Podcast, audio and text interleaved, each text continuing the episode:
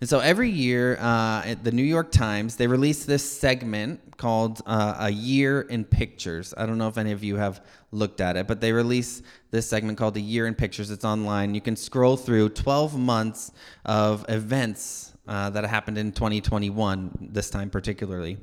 And above the pictures this year, they wrote a short recap of the year, and I want to read it to you. It says, The year 2021 opened with the promise of vaccines and the belief that we all would return to normal after the tumultuous year of the pandemic. But the year instead took off with an insurrection at the U.S. Capitol and saw a summer of carefree gatherings derailed by a fast spreading virus. Governments fell, democracies were challenged, climate related destruction was unleashed, all while the casualties of the pandemic continued to amass. The vaccine saved some lives, but human passions, hopes, and fears did their usual work to create a year that was anything but calm, and is ending with the prospect of a new variant upending plans once again. This is the story of 2021 told visually through the eloquent universal language of photography. So that's how they summed up 2021 uh, before we get to scroll through all the photos that show us what 2021 was like. And it's almost like the beginning. It reminds me of the beginning of like a Star Wars movie. You know, like that's what I was just thinking of just randomly right now, like how the things scroll across. Like as we're entering 2022, like this is what we're starting with, right? And now the first photo that they have shows confetti falling on an empty Times Square uh, when the clock struck 12 on New Year's Eve last year. Uh, the focus of the photos they range from events that took place on the world stage to events that took place in everyday life. They've got events of all that happened, uh, pictures of all that happened at the Capitol and destruction there, but then they've got a photo of an exhausted mom pulling clothes out of the dryer and just like resting her head because she's so tired. Right? This is all part of the year, right? Uh, there were photos of joy and sorrow. There was a newborn baby snuggled in a blanket, uh, and then a mass outdoor crematorium for COVID victims in New Delhi, India. Uh, the beauty of nature was paired with the, the horror of natural disasters. Uh, there's a lot that happened in 2021, right?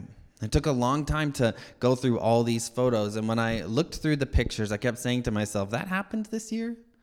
Like it feels like so long ago. I couldn't, I was like, oh yeah, that happened this year or last year. Uh, and the reason I think why it feels so long ago is that uh, so much has happened and we're so aware of how, uh, like, so quickly aware of everything that's happening, like, as soon as it happens right? So it feels old really fast. You know, in this day and age, right, we can access news like that. We get alerts on our phones, we read it, we move on, and it starts to feel old really fast so fast that I wonder if many of us have actually taken the time to process what's happened in the past year. And I'm, I'm just giving a few examples from the global and national level, but what about even our personal lives? There's a lot that has happened in our personal lives in 2021. Right, so many in our church have celebrated, so many that we've encountered have grieved much this year. There are new additions to families. There's loss of beloved family members and friends. People have new jobs. People have lost jobs. We've had relationships that have been healed. We've seen reconciliation. But then we've also seen relationships broken and, and people kind of separated and torn apart, right? Uh, these are just the big chunks, too, that I'm talking about. There's lots of other little things.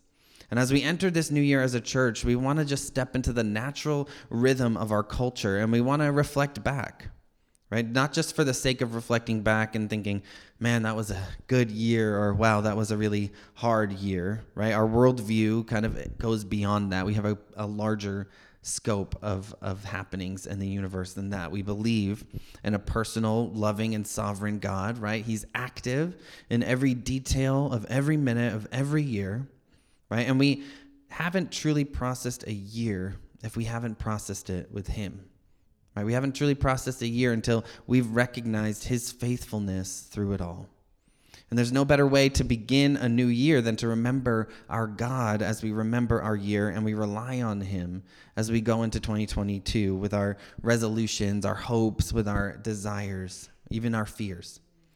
So we're going to look at the Old Testament book of Nehemiah today. And I found myself encouraged by uh, Nehemiah's prayer in chapter 1. It's a prayer that's prayed by somebody who's grieving loss. Uh, somebody who lives in a period of uncertainty, a, a, person who has no control over his own circumstances or the circumstances of the people he loves. Uh, each day he has no idea what the next day will bring, whether things will get better or whether things will get worse and he wants so badly to fix it. I looked at this first chapter and I read his prayer and I thought, we really need this today. Right? As we enter 2022, we need to pray.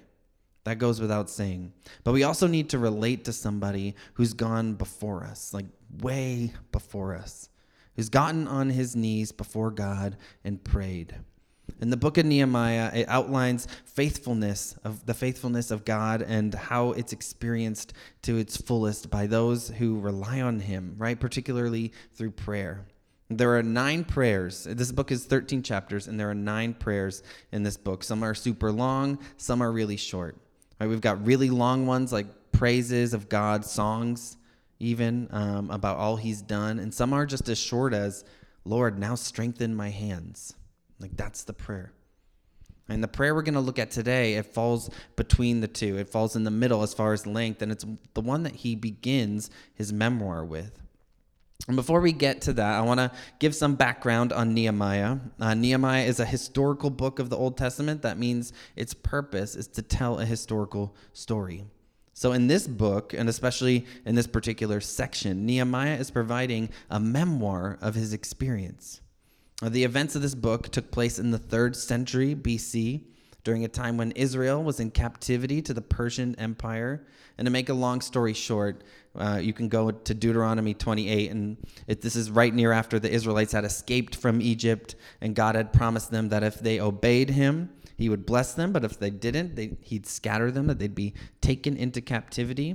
And the nation did the other thing, right? They didn't obey him. They were taken into captivity. David's son Solomon chased after a lot of other gods. He married a lot of women who worshiped those gods. And as a result of his divided heart, Israel became a divided kingdom. Uh, the northern kingdom kept the name of Israel. The southern kingdom took on the name of Judah. And that's where Jerusalem was. Uh, both kingdoms were idolatrous. Both kingdoms were eventually taken into captivity. Uh, Judah was taken by the Babylonian Empire. This is just history lesson for you, but it's good for you to know. Uh, and when the Persians defeated the Babylonian Empire, they acquired Judah's land and they rec- acquired the people and all the spoils. And so here is where Nehemiah is. He's one of those captives and he works for the king, he's his cupbearer. You know, cupbearer was more than just being a waiter. Uh, it wasn't that he had this kind of cushier job in the empire. Instead of being like put to slave labor, he got to be a waiter. He was actually charged with bringing the king his wine, but also drinking it first to make sure that it wasn't poisoned. Right? So that's a great job. Right? Every day, every day is a gamble. Right? With every meal comes the question is today going to be the cup that gets me? And so it's in this setting that Nehemiah starts his memoir by telling us about some news that he receives from his brother. Look with me, verse 1 through 3. During the month of Kislev in the 20th year, when I was in the fortress city of Susa, Hanani, one of my brothers, arrived with men from Judah. And I questioned them about Jerusalem and the Jewish remnant that had survived the exile. They said to me, The remnant in the province who survived the exile are in great trouble and disgrace. Jerusalem's wall has been broken down and its gates have been burned. So this is what starts out our story. Right, the wall of Jerusalem has fallen. And Nehemiah is faced with this terrible news in a terrible setting. Right? So even though the nation of Judah was captive, right, there was a remnant in Jerusalem that was actually doing relatively okay living there but their local enemies, they still existed. They were bent on their destruction. So every time they tried to rebuild, someone would attack and sabotage them. Nehemiah's people are in great trouble and shame, his brother says. Without walls, especially back then, right? Without walls, a city was not a city. Right? There's no safety without walls around a city or without somebody guarding those walls. And Jerusalem's walls had been broken down once again. Their gates had been burned. And so, what does Nehemiah do with this news? And we're going to quickly look at his reaction and the prayer that follows because I think in this we will find a helpful grid for ourselves. See, the events that happened even a millennia ago, right? These events, uh, they may have happened that long ago, but there's still something universal. There's something relatable uh, that comes that comes from just this prayer and, and, and comes from when disaster hits, right? When people experience disaster then or when they experience it now, we're still human. There's something we can draw from this history. Uh, we're all vulnerable to disaster, right? We're reminded of that even today, uh, especially in our time. And so, as we explore this grid for prayer found in Nehemiah, we're going to see four elements that emerge as he communicates with God. We're going to see how he processes the news he's received. We're going to look at his posture. We're going to look at the promises of God, right? And the way he petitions God to do even more than he's promised. So, four things the process, posture, promise, petition. That's our kind of roadmap for this sermon. And so let's look at how Nehemiah processes this news. How does he process the destruction of his land and the, and the shame of his people? Verse 4 he says, When I heard these words, I sat down and wept. I mourned for a number of days, fasting and praying before the God of heaven. So, how does he process this news? Right? God's word says that as soon as he heard it, he sat down. It says he wept and mourned for days. He continued fasting and praying before the God of heaven. Have you ever heard news that's just made you sit down. Right? News so heavy that it made you sit down, or, or news where somebody brought you a chair before they told it to you. Right? I can remember being in a hospital room uh, with my own mom uh, when we found out that she had cancer, and I knew something bad was coming because the nurse brought in two extra chairs, one for me, one for my sister. Right? These are this is the kind of news that he's hearing, the kind of news that brings you to your to your knees, right? He can't stand after hearing this. He weeps, he mourns for days. And it says he continued to fast and pray before the God of heaven. Nehemiah processes this news by grieving with God. But did you know that we can grieve with God? Right? Not just in front of God, but we can grieve with God. A lot of the things that grieve us actually grieve God too. Right? Loss of life in any form that grieves God relational strife, backstabbing, betrayal, cutthroat competition grieves God like it grieves us. Abuse, whether from whether domestic or international, right, grieves God like it grieves us. Destruction of his creation, like the fires we're just seeing in Colorado, or totalitarian regimes seizing power and subjecting citizens to oppression and domination pandemics and all that come with them, that grieves God.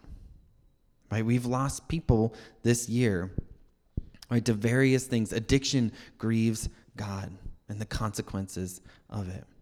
And we've lost somebody even in this church uh, this past year. Right? He didn't create the world this way. In Genesis 2, it says, When God finished his creation, including humanity, he looked upon it and he called it very good. Right? So we can we can guess that everything that's not very good falls short of God's original plan for creation. Right? When the world falls short of being very good, wouldn't it be safe to say that God actually outgrieves us? Right? This is his creation. So Nehemiah grieves with God because Israel was the land that God had set apart, right? For the people that God had set apart with his intention to bless them, right? Not, not an intention of destruction, an intention of blessing. And Nehemiah knows that, right? The God of heaven grieves with you. And not just that, he listens to you and he, and he has the power to act. Look with me at verse 5. Nehemiah says, I said, Lord, the God of heavens, the great and awe inspiring God who keeps his gracious covenant with those who love him and keep his commands. Let your eyes be open and your ears be attentive to hear your servant's prayer, that I now pray to you day and night for your servants, the Israelites. I confess the sins we have committed against you. Both I and my father's family have sinned. So Nehemiah requests that the Lord hear his prayer, but, but look at his posture before God. We've talked about how he processes his grief with God, but look at his posture before God as he asks for God's ear. He calls him Lord, right? He calls him God of heaven. He calls him the covenant keeper. And what does he call himself? Servant, God's servant. So Nehemiah approaches God with a posture of humble allegiance. You are God, and I am your servant. Your will is my will. Your command is what I desire. Praying day and night like this, he approaches God with humility, which, when we talk about humility, it's really just seeing God for who he is and seeing ourselves for who we are right? God, this loving covenant keeper, the Lord of all, who has his mind on the interests of his people, right? He above all, he's above all, yet he's accessible. And his posture, Nehemiah's posture, is not just that of humble allegiance, but of humble confession too. Right? Look with me at the second part of verse 6. He says, I'm your servant. The people of Israel are your servants. He says he prays day and night, and he says, I confess the sins we, the Israelites have committed against you. Both I and my father's family have sinned. We have acted corruptly towards you and not kept the commands, statutes, and ordinances you gave your servant Moses. And so Nehemiah approaches God, not saying, How could you let this happen? He's not saying, How could you let these walls crumble? Didn't you say you would protect them? Uh, he's not saying, Fix this, God, now. He's not saying, God, I'm the answer to this problem, so bless me. He acknowledges the sin of Israel. He acknowledges that it's sin that got them into this situation to begin with. And it's not just that. This is what's really amazing about Nehemiah, and it's, it's why people identify him as such a great leader. Uh, he identifies with his people, and he says, Even I have sinned. We've all sinned, and I'm confessing on behalf of my family, on behalf of my nation, and on behalf of myself. I have been part of this. I'm with them. Right? This is why he's regarded as a great leader. He identifies with his people and he takes the rap with them. Right? He doesn't say, Forgive those guys over there. I know I can do better. Just send me. Right? Our nation isn't today's Israel, right? The United States is not today's Israel, chosen by God uh, to be this specific nation like the way Israel was set apart. But still, how often are we willing to identify with the sins and the problems of our people? Right? We like to separate ourselves from the things that we think are wrong that are going on in our nation, right? In our families. Uh, we look around and things look dismal right? We, we complain a lot. We wish things would get better. We see lots of wrong. But is there any chance? Is there any chance at all that, that maybe we play some part in the madness of it all? Right? What if we even positioned ourselves before God with this posture of humility and asked Him, God of heaven, where have I contributed? But it's not just about what Nehemiah has contributed to the mess, it's also his love for his people. That's what drives him to confess for them. It's not that he's just contributed to the mess of what Israel has done. He actually loves these people. He cares about the well being of his nation, right? Even though they're reaping what they've sowed, right? And when you think about yourself, do you care? Do you care about your nation? Do you care about your family in this way? Do you care about your community in this way as they stand before God?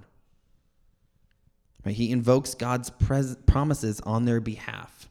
Right? The same God who promised to scatter the unfaithful, he's also promised to gather those who return to him. Look with me at verse 8. He, he says, Please remember what you commanded your servant Moses. If you are unfaithful, I will scatter you among the peoples. But if you return to me and carefully observe my commands, even though your exiles were banished to the farthest horizon, I will gather them from there and bring them to the place where I chose to have my name dwell. They are your servants and your people. You redeemed them by your great power and strong hand. And so God's promises are real and they're kept. Right? And Nehemiah is praying according to the promises of God. And if you want to know uh, how to get a 100% return rate on your prayer, pray according to the promises of God. God has many gracious promises for his people and for this world, and they might not be answered tomorrow, but every promise will be kept. In Isaiah 55:10, God says this about his word. He says, for, for just as rain and snow fall from heaven and do not return there, without saturating the earth and making it germinate and sprout and providing seed to sow and food to eat, so my word that comes from my mouth will not return to me empty, but it will accomplish what I please and will prosper in what I send it to do. Does that mean that God doesn't answer prayers that don't cite his promises? No, he, he answers even beyond his promises because he's loving and he's a gracious father. And uh, he says that he enjoys giving gifts to his children. Jesus says that in Matthew 7 11. He says, If we know how to give good gifts to our children, how much more will our Father in heaven give good gifts to those who ask him? But see, he hasn't promised you the car that you want. But he hasn't promised you the financial stability that we all would like to have. Right? He hasn't promised you a pain free life here and now. He hasn't promised a cure for your ailments. Yet he's gracious and he does act. But let's be careful as we as we pray that we don't think that God's word is coming up empty when we don't get what we want, when we want it, and how we want it. Right? Let's still ask him Let's ask him knowing that he grieves the not very good with us, right? And in his wisdom, he's chosen a time to set it all right. And sometimes he does answer those prayers that go beyond his promise. Sometimes he does heal. Sometimes he does provide the car. Sometimes he does provide the house. Sometimes he does provide the finances that you need.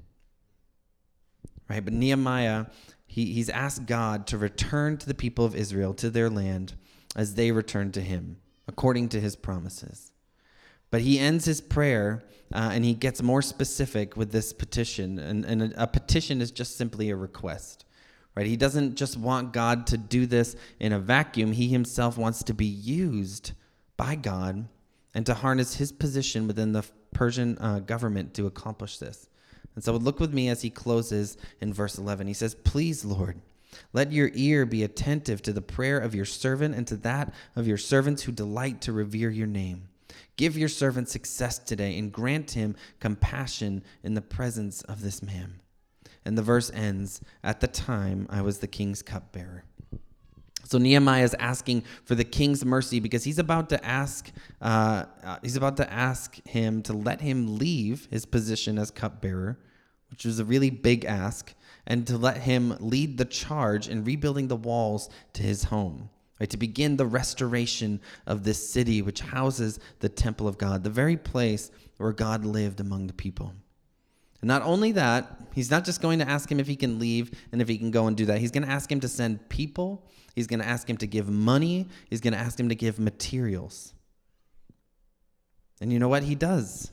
The king does. God answers this prayer. And if you go on to read Nehemiah, you'll see that this prayer was the foundation for the repentance of the people of Judah. It was the foundation for the restoration of the walls and the gates that were destroyed. This prayer that Nehemiah prays is the foundation for other prayers that are prayed throughout this book as they meet resistance carrying out this restoration plan they're rebuilding the walls and people come after them, right? And he's praying, Lord, strengthen our hands. Uh, this prayer is the foundation for all of that, this moment. Does anybody here feel that kind of resistance in your lives? Right? Something or someone that's hindering you as you pursue God's plan for your life? As you pursue obeying Him and going after what He desires for you? Does anyone feel resistance to carrying out God's plan of restoration for our own community? Right? Making the gospel known to Cape Codders as we try to build thriving communities of neighbors who love God and who love one another. Right? Serving our community, even being in community with one another, like during a pandemic. Or maybe that resistance is internal for you, right? It doesn't have to be somebody else or something else. It can be internal. Maybe something within you feels like it's keeping you from from doing what God has called you to do. It's just not it's not just people that get in the way either. It can be anything from personal issues to a global health crisis, right? And when we set off to plant this church in September 2019, uh, weight after weight was laid upon our efforts to carry out what we felt like was God's call for us to plant a church on Cape Cod. Obstacle after obstacle. There's personal, interpersonal, health health related, financial, national, global. Right? I know I'm not the only one who's experienced these things, but it has been pivot after pivot for the last two years uh, just in planting this church. Right? And we're just a sprouting baby church now, right? But what would it look like if we stopped and we processed with God? But if we took a posture of humility before Him?